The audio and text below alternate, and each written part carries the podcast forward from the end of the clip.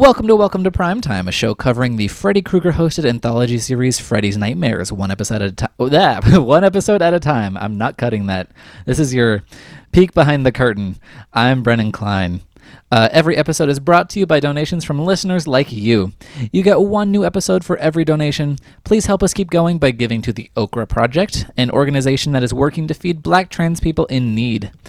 Uh, oh, I just I copied that twice into my notes. Thank you to me. Um, you can find out how to donate in the show notes. Our patron this week is Carmine Mena, who has been a friend of Queer Wolf and a friend of this show, and just a general like fun internet friend to see out in the world. So thank you to Carmine. Our guest once again is horror novelist Aaron Dries. Uh, welcome back, Aaron. Thank you very much for the invitation. This is a lot of fun. A lot of fun. Look, it's fun. No, okay. I I was gonna say a compliment that was gonna demean the show, so I'm not gonna do that. But I'm saying any situation that has you in it is automatically fun, so it's redundant what you're saying. Oh, thank you. Uh, and look, it, it puts into context all the effort that I've done to make myself sound Australian. You know, it, it it's all paying off. all the accent lessons. Yeah, look, seriously, it's it's um it's been intense, intense. you went to Australia school, like the cast of Cats. Yeah, yeah, pretty much. And I've been doing it for 36 years now. 36 years. That's a lot of dedication. Especially for cats, especially for the cast cats. oh, yeah. No, uh, um, for those of you who don't know, Aaron was actually born and raised in Poughkeepsie. that, that's correct. That's correct. You can tell probably from my from the way I m- mouth my vowels. um, you mean the way that every vowel is twelve vowels? yeah. um, look, I mean, you're from Australia, so the accent's a little, I don't know, cleaner than like the Kiwi accent. But I've been listening to this podcast from New Zealand, and whenever they say no, it's fully three different syllables. It's nay. Yeah, look, look. I, I love the the make believe animosity that exists between Australians and New Zealanders. We love to play it up, but yeah, they can't speak for shit. no, it's just they they take their time. No, I love that. I I love New Zealand. I I could definitely be in New Zealand right now with my New Zealand buddies. It would be amazing. And if not there, then uh, California. Please look. I will hide you in the attic that I don't have. just a crawl space. I am a great crawl space guy. I, I'm all for it. I like the dark. I like it. you certainly do. Look, uh, we're both equally uh, of equally pallid skin tones. Yeah, we, we need the dark. Yeah, I, I, I am not a summery dude. Let's put it that way. And and over here in Australia at the moment, it is the dead of winter, and our dead of winter is probably like your spring day. So I'm cold, and uh, but I'm wearing a a Freddy Krueger themed uh, stripy jumper right now, or sweater, as you probably say over there. So I'm I'm I'm ready for this. I'm very very ready for this episode. Oh well, I'm I'm I'm so glad you dressed up. Um, full full disclosure, I am okay. I wasn't intending on telling anybody this, but I am only in my underwear right now. I love this tag team wardrobe that we've got going on. I'm wearing the clothes on your behalf so that this podcast can go to air in some sort of reasonable standard. You know what I mean? Yeah, exactly. Like it when you average it out, we're perfectly dressed. yeah, and look, if uh, if people would like to let us know via via Twitter or Instagram or whatever what you're wearing whilst listening to this episode, Brennan and I would really appreciate just uh we would we would just appreciate it. oh yeah. No, look, it's very important. And look, the reason that it is this way is because as I mentioned last episode, I'm recording at a weird time for me because Aaron lives in the future. Like it is currently Saturday evening here, and it is Sunday afternoon for you. Yeah, at two thirty four p.m.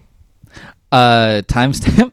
Yeah, um, timestamped. And after this, I'm going to be going to IKEA to buy a desk. So. Oh. Yeah, look, just to just to wig people out in terms of just the time difference. I'm I'm at a time of the day where I can still schedule doing something, which is a good thing yeah, and this is the only thing I have scheduled, so I'm going to keep you on for way longer than I need to. Um, but anyway, no. So what I was saying is like I had to get home from work and like really quickly eat dinner and prepare to record this podcast, and I have this whole situation set up for like COVID protocols where I have like basically a set of work clothes and a set of home clothes, and I usually shower in between transitioning. Um, but that hasn't happened. So, um, Wait, did you did you eat in your underwear as well? Like, did you just? Oh yeah, yeah, yeah, yep. Good, makes sense. Makes sense. that bachelor lifestyle, baby. oh yeah. Um, but yeah, so I'm currently in that kind of like germ airlock where I was like, my body itself pretty clean and it's been covered fully by all the clothes. So it's like I don't want to be sitting around in the clothes and getting the germs everywhere, but I didn't have time to shower. So I'm just like, I'll just I'll just do this. Look, clean body, dirty mind. Just keep it that way. Yes, thank you. Okay, so the episode we're covering today, I try to keep these episodes shorter, but I knew they were going to be longer with you. But You're welcome. You're Um, welcome. Thank you. Uh, season one, episode 10 The Bride Wore Red. Uh, this aired on December 18th, 1988, or as Aaron would know it, December 19th, 1988. um, here's what you could have watched instead that weekend. You could have gone to theaters to see I'm Gonna Get You, Sucker. Oh, wow. I said that the widest way possible, and I was trying to say it better. Yeah, um, that was very. That was very. Yeah. My brain just autocorrected um, to like purest caucasity. Look, Um, but yes, the the Wayans brother vehicle. uh, time is a flat circle. Okay, just keep pushing through. You can do this. okay. Um, you also could have watched an extremely white movie, Dirty Rotten Scoundrels. Ah, uh, Frank Oz. Is that the Frank Oz directed film? Yes, it is. Ah, Yoda, Yoda himself, director of of such classics such as uh, the Stepford Wives remake, starring Nicole Kidman and Matthew Broderick. Look, uh, we we all know that Frank Oz's career has had its checker check marks on it. um, but let's not malign the director of Little Shop of Horrors, 1986. Uh, all the Muppets. He's great. I love him. Oh yeah, he is an icon. Uh, you know, maybe after the late '80s, you know, you can keep it. That's fine. Um, but this episode was written by Howard Lakin. He was a producer and writer for Dallas and Falcon Crest. Um, the director um, is Hungarian, so I will not. I'll I'll attempt the name with the full um, affirmation that I am getting it wrong. Um, but I think it's George Kaczender. Um, he has done nothing I've heard of except a couple episodes of Falcon Crest. So you know we got some Venn diagram there. Yeah, definitely. Um, the cast here, this is about a married couple, so it's another two-hander generally. We have Jessica, played by Diane Franklin.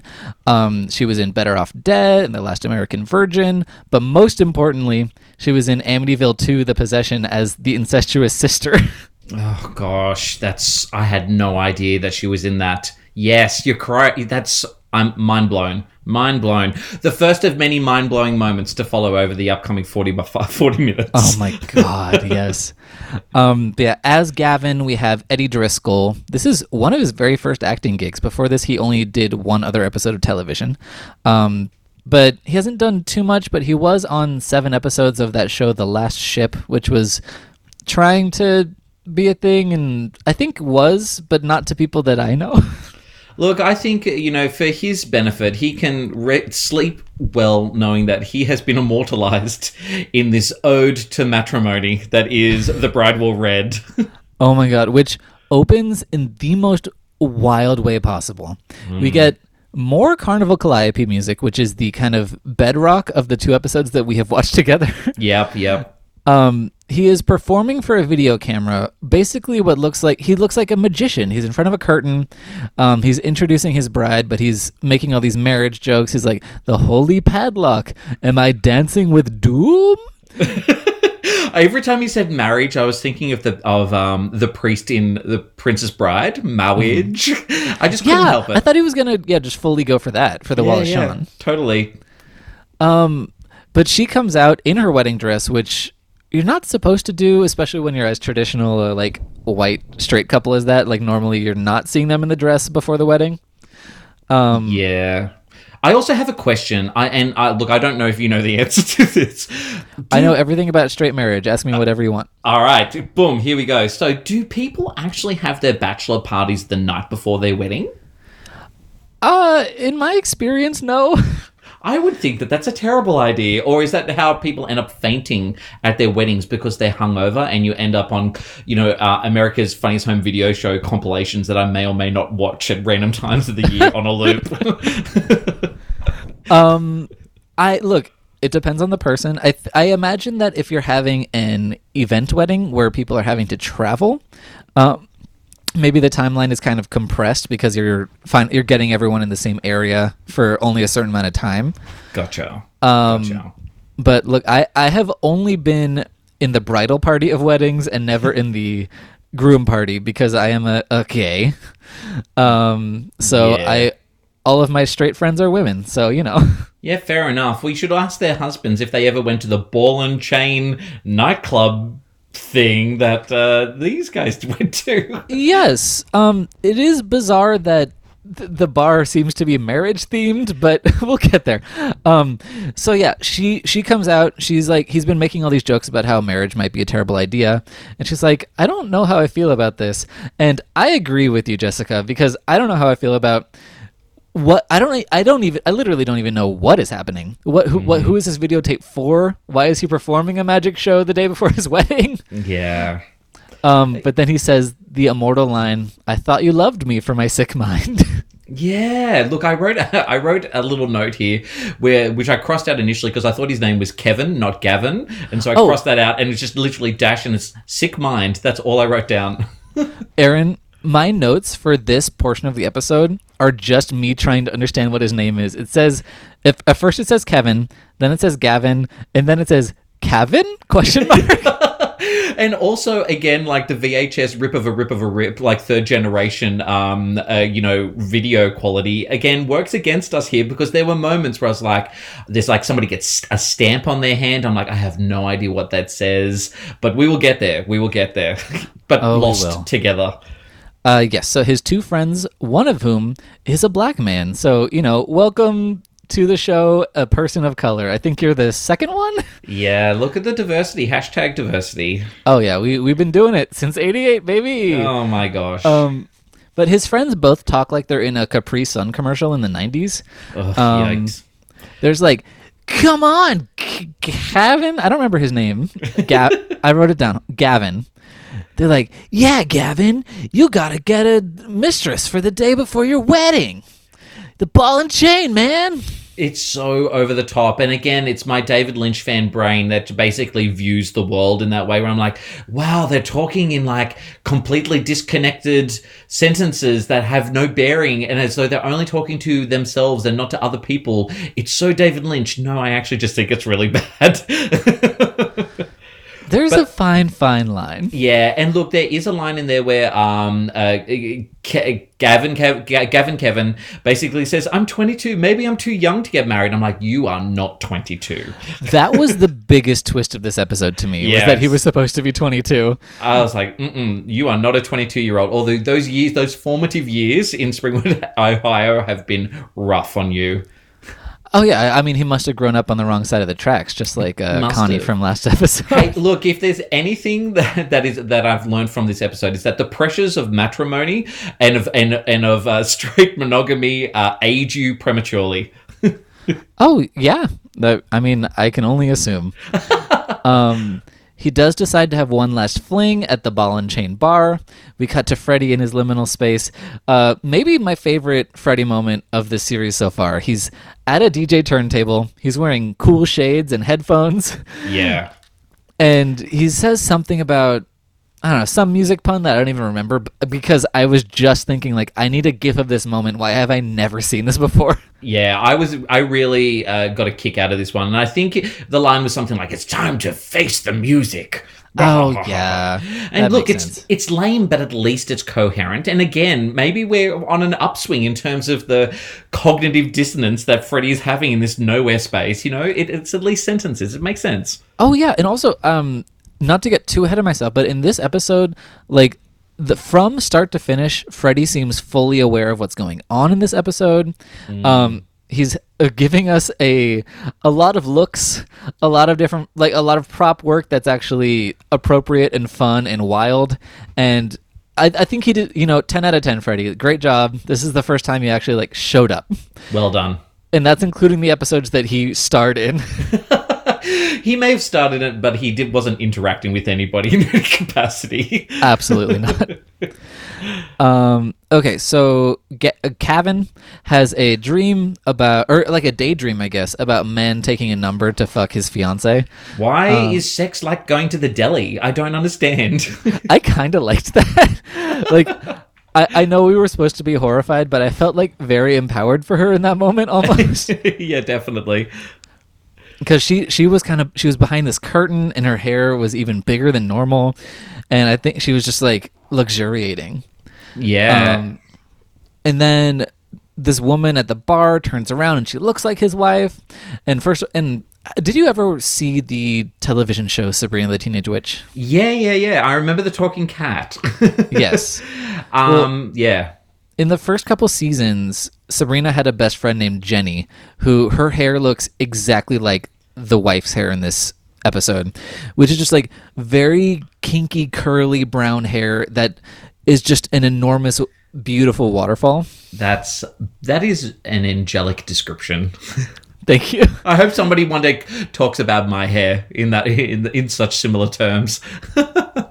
I mean, they're different. I, there'd be more uh, like ginger-related adjectives and metaphors, probably. Yeah. Yep. True. True. I can deal with that. I can live with that in my crawl in my crawl space. yeah. It's like his uh his cayenne pepper hair gleamed in the sun. that he was trying to avoid and running into the shade. yeah, he was shrieking and running inside. Uh, I ran straight into the ball and chain, and I and I partook in a in a discotheque in which there's obviously no music being recorded in the studio, and you can hear everybody's swishy shoes over the dance beat, which I really love about these type of things. I love crowd sequences where you can hear the sound of people's clothes rustling over the beat. Amazing. oh, it's it is intimate. It is a pseudo beat 101. Uh, yeah, oh, yeah. Um, but yeah, so everyone ends up wearing these scary mannequin masks, and he kind of tries to escape, but his friends sit him down on a chair, and the stripper from hell shows up. Um, this character is my favorite character of this episode, like She- bar none. Oh my god, she's obviously the president of the Sean Young fan club. She's amazing. Yeah, she well, she shows up in this feather boa. She's fully. She is. She's a bio queen. She's a drag character. yeah, totally. Um, she is like a, a stripper, but instead of stripping off her clothes, she's stripping away his delusions about marriage. So, That's beautiful. oh yeah, it, it's a apt. solid. It's a solid metaphor, I think. Definitely. Um, and so she's like sexy dancing and flipping her hair around while just really brutally lacerating him, um, pointing out all of his deepest fears and insecurities. Yeah, yeah, absolutely. And the thing that I love about this episode is this kind of launches us into a really kind of like a, a really interesting uh, deconstruction of what people actually think loyalty and matrimony means in a manner that I don't think literally was uh, explored quite so deeply, including the whole idea of a thought crime that you haven't actually done anything, but your insecurities lead into this journey odyssey that continues on and on until Stanley Kubrick made Eyes Wide Shut in 1999. okay, which will not be will not be the last of my Stanley Kubrick illusions before we get to the end of this episode. Oh no! All right, I'm ready. um, but yeah, so she she do, I mean she is taking off her own clothes to a degree, um, but you know it's television. Yeah. Um, but she she does strip down to this kind of lingerie nighty thing, and it's gorgeous. Um, Yes. it's got it, it's it's got all the like. Look, I I'm no lingerie expert, but it's got that the like piping along the sides. Um, she looks like a beautiful cake. Look, says the guy podcasting in his underwear right now. Yeah, well, look, it's it is not lingerie. It does have pineapples on it, though. Oh, bless. Um, anyway, um, so we cut to the wedding. Um, her rich dad uh, has decided to make uh, Cavan the VP of marketing, even though he clearly doesn't want to be. Um, can you imagine? Look, marriage. I will look if you're going to give me a gigantic promotion as a wedding present, and then you're going to give me twenty thousand dollars as a wedding gift on top of that, I would probably be a little bit more grateful, especially if that person thinks that I'm an asshole. Oh yeah, he's like, well, I can't have my daughter married to some grease monkey like in the last episode. Amazing. Um, but during the wedding, okay, correct me if I'm wrong because again, the kind of low quality, I wasn't totally sure this was the same actress, but the stripper actress does show up as this real life character, right? Yeah, yeah. Sean Young is back in a very, very underpopulated uh, wedding sequence in which there is literally more smoke, atmospheric smoke, than people at this wedding, which will be strongly contrasted when they go outside and there's like a thousand people and a billion pieces of confetti. They were all they were all just waiting outside. They all it was a standing room only outside, exclusive VIP zone inside the church. I think it was limited standing, COVID wedding approved, social distancing, uh, you know, in place. Obviously, yeah, I mean, really, again, ahead of their time. very ahead Um, but yeah, so the stripper, who's this character's name is Red, appropriately. She shows up in a beautiful red dress with this thick black belt across it and a big red hat with a black band. And uh, I love this character. Um, but so yeah, she goes into the church for this sparsely attended wedding, which is just whatever grips weren't doing anything at the moment that they grabbed to be in the pews. Yeah, they look highly flammable, those bridesmaids' dresses, and it really was stressing me out because they were standing too close to the candles. I was very nervous throughout this sequence. Those flashbacks to the sorority sequence from last time. Ugh, gosh. Um, so yeah, um, Red is sitting in the pews and he cannot take his eyes off of her. She does the basic instinct leg cross a couple times. yeah, Sharon Stone, eat your heart out. Um, Where's Paul Verhoeven when I need him? where where is he? He's somewhere in Europe, probably I in a castle dungeon somewhere. Yeah, def- he's definitely in a castle. Yeah, I, I don't see anything else for him. um, so they they go outside to where the masses were waiting. um, this is part of, I guess, the Springwood caste system. These are the these are like the Connie people from the other side of the tracks who weren't allowed inside the wedding. Oh, look, none of these people got off the um off the Titanic alive. That's for sure.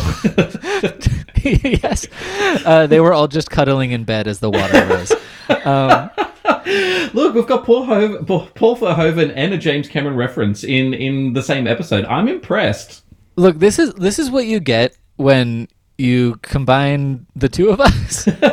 I look. I, it would be remiss of me not to draw attention to the celebrant um, in the wedding sequence before we move on, who basically says that the purpose of marriage is procreation, and yeah, which I think is interesting in terms of the direction that this uh, this episode kind of takes. In which, and it's jumping ahead a little bit, but um, like you know, her, her parents. What's her name? The main character, Jess. Jessica. Yeah, Jessica's father is like, you are. I've given you away now. Um, you you're independent, and I don't need you anymore. I have fulfilled my purpose as a married person. I have procreated and made you got you to marrying off age, and now bye, Felicia. yeah. No, it's it's very Jane Austen. It yes. Um, okay, so they're they're outside. Everyone's throwing the rice and whatnot. Um, his just married car, he sees it as a prison bus. Oh, also, um, his, I forgot his his he picks up the cake topper at one point, and it's in. Oh, I need to go back to a bunch of stuff I skipped. While while Red was stripping for him, he was sitting in an Iron Maiden, like the the big like coffin shaped situation where they close the doors and the doors have the spikes that poke you. It was Um, driving me insane trying to remember what that contraption was called. I was just calling it a stabby closet. Uh, it's a much better name. if if if the person who named the orange, um, if if the Iron Maiden was what showed up in, on their desk that day, that's what it would be called. um, but yes, so he picks up his cake topper, and it's a miniature Ir- Iron Maiden that pricks his finger, and I was like, oh, that's a cool image. I'm into that. yeah, yeah. I, I, I love I love a cool little metaphor. Yeah. I think I think it's a metaphor. yeah, no, for sure. Like sure. this show does really swing for the fences on the metaphors. It mostly it doesn't so much miss as it just drops the bat entirely. yeah. um, but it it it tries. yeah. Yeah. Um, then we cut to like six months later. Um, he's ironing while she's on a stationary bike, which is, I guess, what straight people do.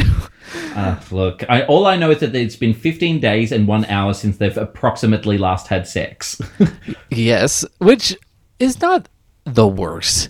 It Um, could be worse. yeah, like it'll be fine. Yeah. Um, and also the light outside the window is cherry red. Yeah, yeah, I know. It's it's quite. It's uh, have they you know in six months from now the apocalypse has settled in. I don't know. All I know is that she wants to have sex at the point of maximum ovulation, which I'm pretty sure was a Stephen King movie, right? Maximum ovulation. Oh, it took it took me a second, but congrats, good joke. I think we can actually just shut this podcast down right now, knowing that we've reached peak Aaron. Um, but no, we have to finish this episode. There is some Okay. good stuff coming up. Yeah, like Um, like the like the fettuccine to lean cuisine metaphor, which is the way in which he sees his marriage after six months. Oh my, god, goodness. it is like truly look, we knew that these people weren't right for each other. Look, he's he's 22, aka a Springwood 35. And you know, he's got his whole life ahead of him and he just doesn't know what he wants. Um so anyway, they fight, he goes to the ball and chain bar, he meets Red again. Um she takes him home to her apartment which has fully red walls and there are a bunch of picture frames with red inside of them and i love it Yeah, yeah. And then he she proceeds to just trap him and and, and whips him into submittance and basically uh, into a point where he has no point but to to commit only to her or die maybe, but it was all a dream. I'm not sure. yeah this ep this kind of ending of it didn't make sense and then we just kind of move on as if it never happened so i was i was happy to do that honestly Hey, we get we get my favorite Freddy moment then. yes do you want to tell me about it No, look. So he's basically sitting there. He's standing there. He's got a bouquet of flowers. Um, uh, right. Uh, somebody throws him the bouquet. I can't remember. yeah he catches the bouquet Yeah, he catches the bouquet. He's pulling. You know, she, she loves me. She loves me not. And then the bouquet of flowers explodes into flames, and an end scene. It is so fun. and uh, you might notice that um, when he's plucking the flowers, he's holding the bouquet normally, but right before it explodes into flames, he is holding it out like at full arm's length because, of course, you would. Um, but it's just, it's a very clear, I don't know, kind of stunt effect that it was amusing to me. It's it's one of many very effective "I Dream of Jeannie" jump cuts throughout this episode. oh, yeah. um, okay, so in this second one, we're focusing on Jess now. Um, they have now just gotten home from their honeymoon because, much like uh, 2020, time means nothing in these episodes. We just keep bouncing back and forth. yeah, I, and I'm fairly certain this is LAX, right? It looks like LAX. Oh, oh, you The mean their apartment? No, the airport that they fly into, but. their their, Oh. their apartment is also sparsely populated and, and, and grimy, so it could be LAX as well. Well, yeah, no, their apartment does look like the VIP lounge at an airport. It's very big and spacious and windowy in the entryway, and Yeah. the out the exterior, like what you can see through the door, which she leaves open when they walk in, which drove me nuts. Mm-hmm. Um, it it looks like it it looks like a airport concourse. It doesn't look like a, a residential street. Um, Absolutely, and he's aged at least another ten years. Well, Yeah, again, time is a flat circle. He's just he has come unstuck. This is where he is right now. um, so yeah, they they got they get they've been home for two minutes. Her dad already calls to basically demand their presence at dinner that night. She clearly has extreme daddy issues, and Kevin's like, "Don't let him get to you," and she's like, "He always." Does this, and she storms at the door that she conveniently left open. So you know, good for her. Um, I, I love the Jennifer Connelly in Labyrinth vibes that she's giving off throughout the rest of this episode, which is like he has no power over me. It's amazing. yeah no this the the the female presence in these episodes like when they're asked to go like into full hysterics is always solid um okay so she goes to this bar presumably at a hotel uh, we need to break down the scene aaron because she goes to a bar called the carving knife but we spend a good 10 seconds before she enters watching a man on the a ladder hang the sign for the carving knife Um, Um, it's it's ridiculous, and also, how many indoor plants are there in this in this place? And they're all dangling precariously over people's heads. This is a massive work health and safety issue. Yes, and I just what it it seems like they've just opened, or I thought it was like I was like, is this well because it's so stage bound and it's clearly like inside some sort of hangar that they try to dress up to look like a bar. Um, maybe they did shoot at LAX. Maybe they did. Um, but the back wall of the bar is just a curtain with the plants, so it it's definitely there's definitely open space beyond that. Yeah. Um, but I was like, is this a theatrical production? Is this a stagehand putting up the sign? Um, but no, it is a bustling bar that a bunch of people have already gathered in. It's clearly already operating, and I was just like, why did why was this included? I have no idea. Look, I'm just considering it as like a kind of a hipster pop-up joint. You know, it's it's it's a work in progress. it's absolutely mystifying. Yeah. But she does go in and she meets a man with the most spectacular mustache. Um, I have written down Lionel Richie moustache and mullet man with olives, which, just so you know, note to all listeners, when you seductively try to eat an olive, it's never as sexy as you think. Also, olives are disgusting. It's just it's not the right move. Not the right move. Not the right move. Nothing pickled should be involved in your love play. Yeah, yeah. Or, or, or eating a banana. Never as sexy as you think as it looks in your head. Very true. Moving on. Next scene. yes. Um, so yeah, she she meets this man with a spectacular mustache. She uh, takes him back to his hotel room, and she promising young woman's him.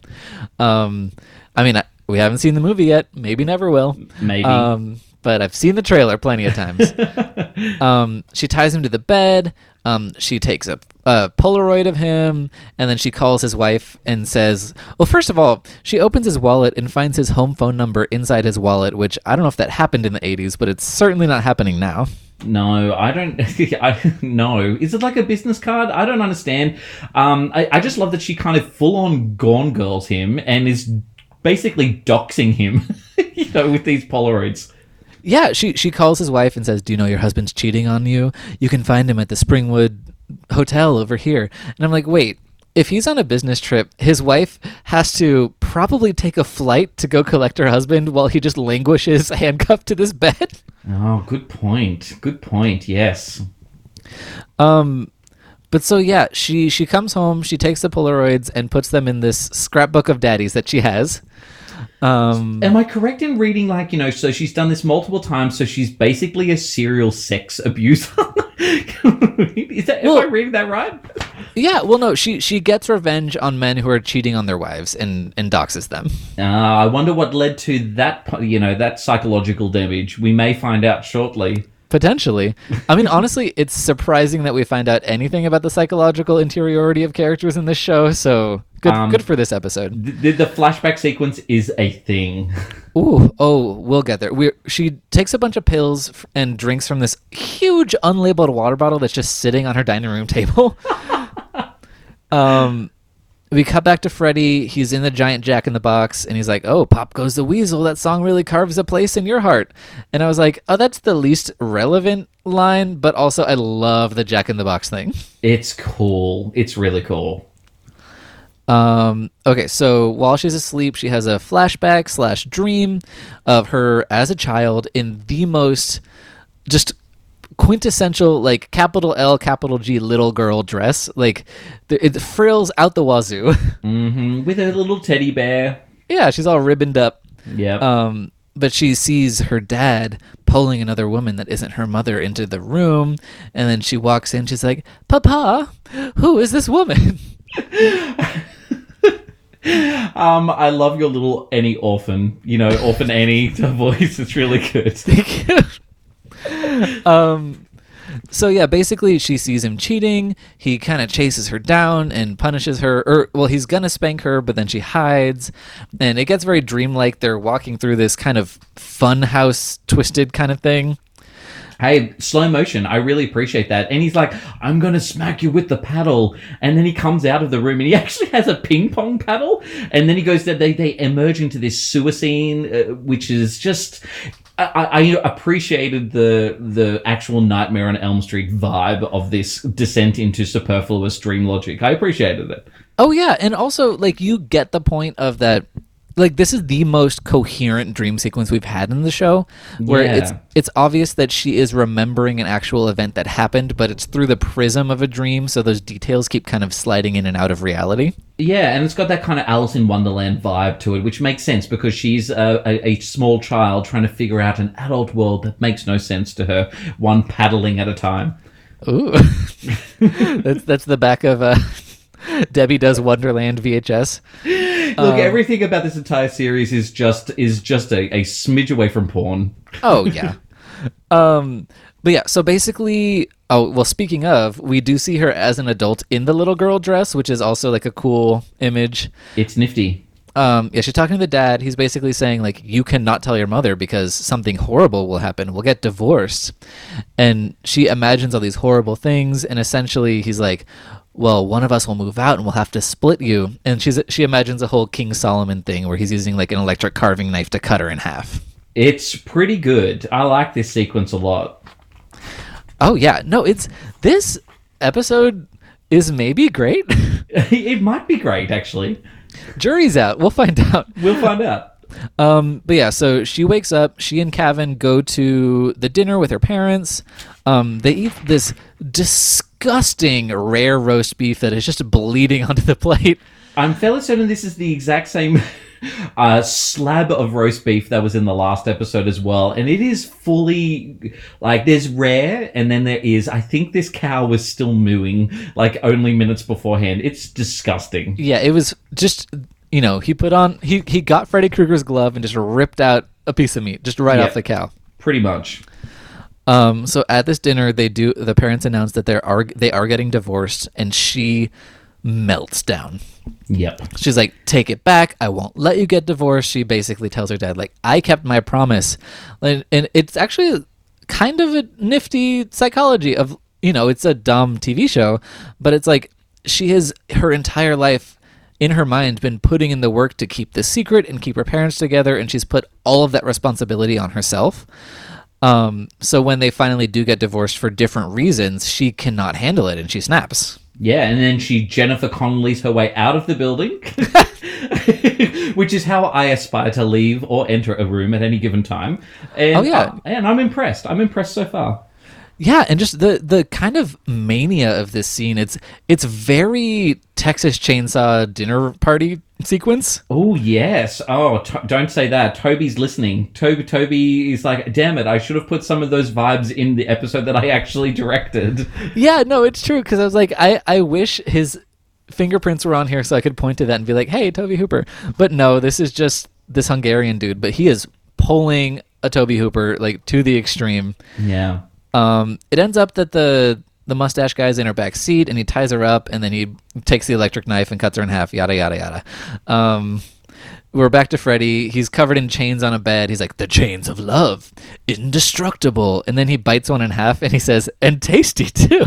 Yeah. Look, it, there. were- This could have been in an alternate universe. Somewhat sexy up until the point he's like, mmm, it tastes good. I'm like, oh, pretty, speak less.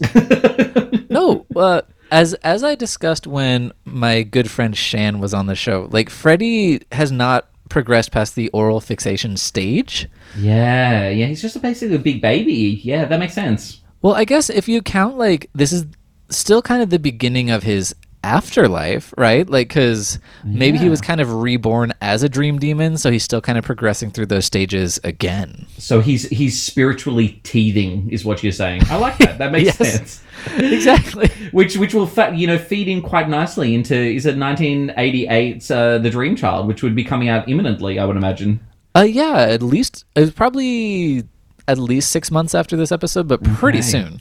Okay, cool. Right. Very nice. Yeah. So Yeah. so Aaron, what are your final thoughts about this episode? Was it a dream? Was it a nightmare? Or did it put you to sleep? Well, it definitely didn't put me to sleep. How Um, could it? How could it possibly? It's probably not the. Uh, this is a little bit harder to kind of pin down because I'm not quite sure if it's um, solid or if it's kind of maybe a little bit amazing. Uh, its ambitions are lofty at most. And but you know, for the dream sequence alone and the attempted logical psychology of following this this woman through, plus the the Lionel Richie moustache and the olive sex. Uh, Oh yeah, I- and that I- guy is hot. yeah, yeah, yeah. yeah. I'm like, you can jump up in the backseat of my car any day. Um, and he's, uh, I'm, I'm going to go that this one was a dream. I think this is, a, I'm happy, with, I'm confident. I'm doing it. It's a dream. Yeah, believe in yourself. I'm believing in myself. I'm also calling it a dream. Um, this episode was really fun. Yeah. And generally, my experience has been because I have generally been doing these recordings in groups of two. Um, mostly, I usually enjoy the first episode and am neutral to dislike on the second episode. And that might just be in the way that I'm watching them in pairs, or that there is kind of a curse on the even numbered episodes that they're just not the best. Yeah. Um, but this one has broken that streak. The interstitials are what I've always wanted. Like Freddy is really present in this episode and having fun. This was a great episode. Yeah, and it's kind of interesting again, kind of thinking back to my memories of this show, in which I had no interest in the standalone episodes, and was like, give me like the actual story plot lines that continue through the the, the Freddy Krueger mythology, and the rest I was like, yeah, whatever. But upon uh, reviewing, there's actually some fairly decent. Uh, anthology horror nuts and bolts in this show that I don't remember upon first viewing at all. So it's just good. This is good. Yeah, and like of course, you know, take it with a grain of salt. This is Freddy's Nightmares we're talking about. Never forget. Yeah, Um, look, yeah. Please don't, please don't go into this going. Wow, these guys. Uh, firstly, it must be really peculiar to listen to this podcast without having seen what we're talking about, and then to get the the praise disparity that happens when you finally log into Dailymotion and go, hmm, right. I'll have, what, I'll have what they're having. It's like we. The, I think you were the first uh, guest I've had that has actually seen the show before. So you and I are both on the same footing of having seen enough of these to know what the difference is between a good one and a bad one. yeah, yeah, yeah, for sure. Um, but yeah, okay. Let's remind everybody where can they find you out on the internet. Uh, please feel free to drop me a line on Twitter uh, at Aaron Dries, or you can uh, just hit up my website, aarondries.com, and uh, feel free to ch- check out my stuff. It's all on Amazon. That's kind of the easiest place to kind of get it, I guess. And um, yeah, hit me up. I'm interactive online, and I love meeting new people. And uh, I just wanted to say this has been a real, a real joy. Talking to you is always fun, but I was surprised by how deep I could have analyzed these these particular episodes. Uh, it's it's been enjoying enjoyable. It's good. it has been, and thank you again so much for coming. it has been it has been enjoy. look, I get look. Um, at the end of a podcast, a double podcast recording, the fact that you're saying full sentences, shocking. Look again. We came and we came to this kind of conclusion at the end of the last episode, which is that it's appropriate at the end of each of these podcasts for us to not make sense in the same way that uh, that Freddy Krueger himself hardly makes sense. But the last two episodes have proven that they're actually making an effort. So you need to workshop your closing line, and, I, and I'm happy to brainstorm ideas with you online, offline, whatever is appropriate. Okay. Um, well, I am going to go through our credits really quick and then give you the synopsis of next episode. But while I'm doing that, I'll look around for props that I can try to use for my closing line. Beautiful. Um, okay. Every episode is brought to you by donations from listeners like you. Please help us keep going by donating to the Okra Project. You can donate through the link in the show notes, take a screenshot of your receipt, and send it to w2ptpod at gmail.com or DM it to me on social media. You can find me on Twitter at It's Raining Brens and Instagram at The Burning Clem. Uh, our artwork was created by Henry Hall. If you'd like to support trans artists, and you should, you can send him a commission at henryhall.design. Our theme song is Living in a Dream by Pseudo Echo, and they're they're from uh, your neck of the woods, Aaron, by the way. Yeah, they are somewhere down here. I'm not exactly Um, sure. I'll put out, I'll put out my senses. I'll see if I. All right, it's like that episode of The Simpsons where he goes outside to get a cup of sugar and just keeps running and running and running and running. Uh, I'll find them. I'll find them. No, in the same way that you find Jamie Blanks, just go on your front porch and shout shout out their names, and you'll find them. Oh, look, if he he shouts back, he's like, "Employ me," and I agree. I agree. That was actually a podcast crossover with the Keep Screaming podcast. Check them out. that was Um, terrific fun too. but also rate and review us on wherever you listen. Next episode, episode 11, we're covering Uh, this is a great title. It's called "Do Dreams Bleed." Um, this episode is about a young football star begins to have nightmares about a serial killer called the Springwood Chopper after finding his last victim. So that sounds fun. It also sounds like the opening plot to Wes Craven's Shocker. It actually does. It it is Shocker plus Elm Street, which is honestly what he wanted Shocker to be. So And sadly did not happen. it did not. But by failing, it, it, it failed upwards. It is a spectacular movie. oh, I love Shocker. Um, but yes, until next time, uh, I have these eye drops that I found. Uh, don't cry. We're gonna be back soon. Uh, see you on Tuesday. okay. bye bye, everybody.